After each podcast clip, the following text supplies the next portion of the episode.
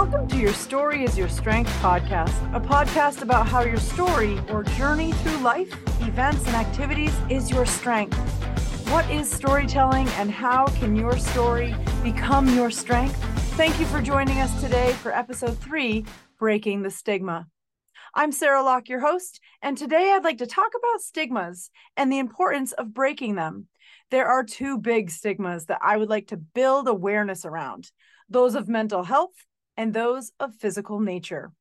A stigma, by definition, is a mark of disgrace associated with a particular circumstance, quality, or person. I grew up in an environment that to feel overwhelmed, to be anxious or not yourself meant you were crazy and weak. That you should be a strong enough person to overcome, to push through it, and to just bottle it up and push it down deep inside of you. Sounds really healthy, right? Well, it was also shared thought that mental health doctors were all quacks or they would only make you crazier. So you kept going to them as a patient and paying for their services. This indeed is a stigma itself. One that I actually believed until recently. Remember, we are never too old or set in our ways to change how we think, what we believe, and how we live our lives. It's called growth. We're allowed to do it every moment of our lives. And we change our minds upon learning new things and adjust our behaviors accordingly. It's about being human. I never wanted to be seen as weak, as not being able to handle my own thoughts.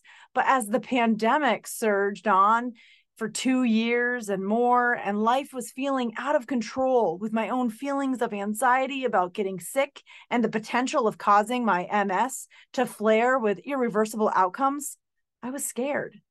I was also going through a divorce in a new relationship and with somebody boldly opening my eyes to mental health issues of their own, raising a teenage daughter in a new living situation, and simply feeling overwhelmed by it all.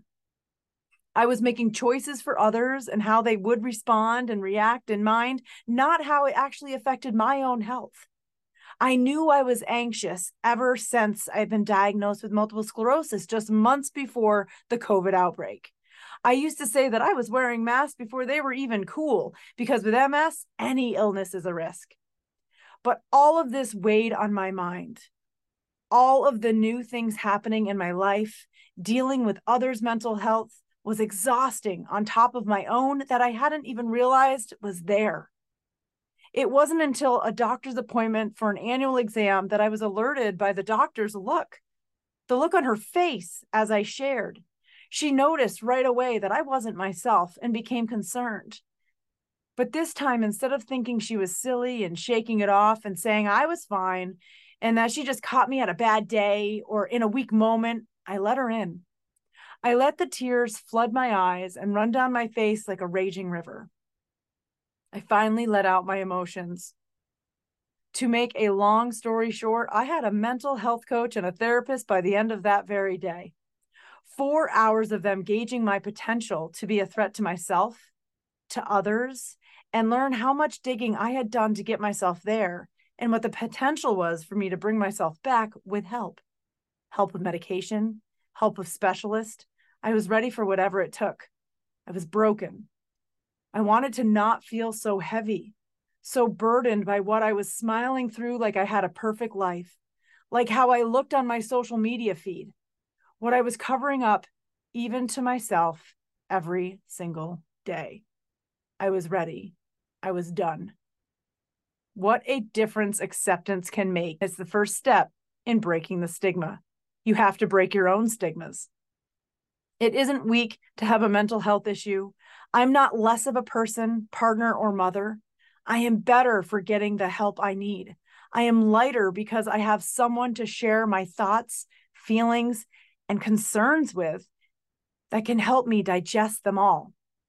To break down my life situations into what is in my control, what is out of my control, and how to respond and behave accordingly. I'm not a bad person to not have the same thoughts and opinions as others. I also don't have to accept the thoughts and opinions of others as my own.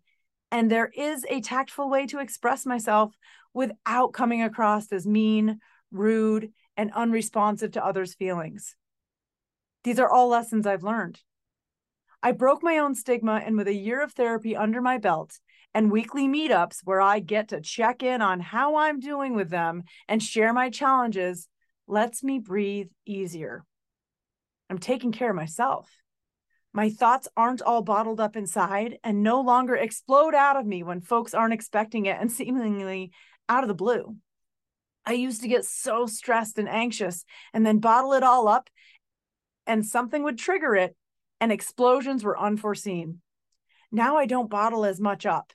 And even though I do choose my battles, I have tons of methods that I can use to alleviate the feelings I'm having and live my life. I have since been sharing my story, writing a detailed blog post about the day I was diagnosed with a mental health illness. Yes, I do have an illness. It's anxiety in my case, and I'm able to manage without medication at this time and with practicing my emotional exercises to get better at the way I respond to people and situations. I practice sharing my feelings and make sure that those in my life know what I'm experiencing so as to not let it well up inside of me. Those in my life can't help if they don't know. They might be struggling too, and just by sharing can help them feel not so bad anymore. Not everyone needs a mental health coach or a therapist, but for those of us that do, we shouldn't be looked down upon or made to feel less than because we do. A mental health coach is just like a primary care physician, someone that can help diagnose and guide us. They just do it mentally. I know I am still judged by some about having a therapist, some in my family, some of my friends. I'm not bothered by this because their opinion is no longer my opinion and I'm going to do what I have to do in order to live my best life and have never felt so clear in my mind and the direction of my thoughts than today. I'm an advocate and will always promote for mental health awareness. Let's break the stigma and share our stories, making it a norm. Another stigma I want to touch on is women's health. Is it me or is it shushed to talk about pap smears and mammograms? Again, I lead with since I was diagnosed with MS, I'm now more open about these things. I'm on a disease modifying treatment that can cause cancer in my body, specific breast cancer. A real what doesn't kill us makes us stronger sort of scenario, don't you think? But I now go for regular mammograms and don't push off what needs to be scheduled or rescheduled. And I pay close attention to if the doctor wants to do further testing or imaging. I shared on my socials that it's the day to go get my boobs squished. And even though it's unpleasant, breast cancer most surely is more so of an unwanted event. We all begrudgingly go and think it will always come back lump or bump free. And then when it doesn't, we're scared and not wanting to share. Then when we do, people are acting shocked like there's something special that should have kept cancer away from you or us. Let's just stand up for ourselves and for all the women around us. Let's talk openly about saving the tatas. That's the actual hashtag I use when I share about mine. I don't want to be shocked. I don't want to be surprised. I want to detect it early and take care of it with several options available instead of putting it off and not being able to have all the options I previously did. Know your body, share your story, and make people aware of how important your overall health is. And that includes your mind. Businesses haven't started providing mental health days for nothing. They know the importance of an employee's ability to focus and work under tight timelines with little to no resources. It can wear on a person. And therefore, we need to take care of ourselves both at work and at home and everywhere in between. I can go on and on. Colonoscopies, for example.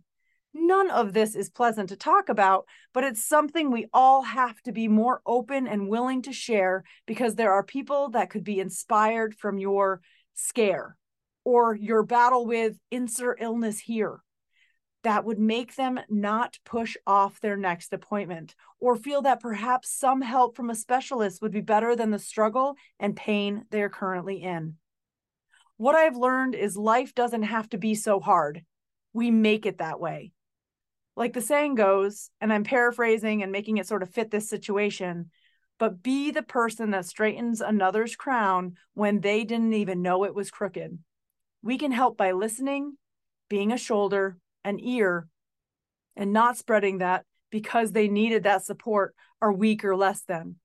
They're just human, as we all are. Be kind. Thank you for joining me today, and until next time, own your story, tell it well, and share it often.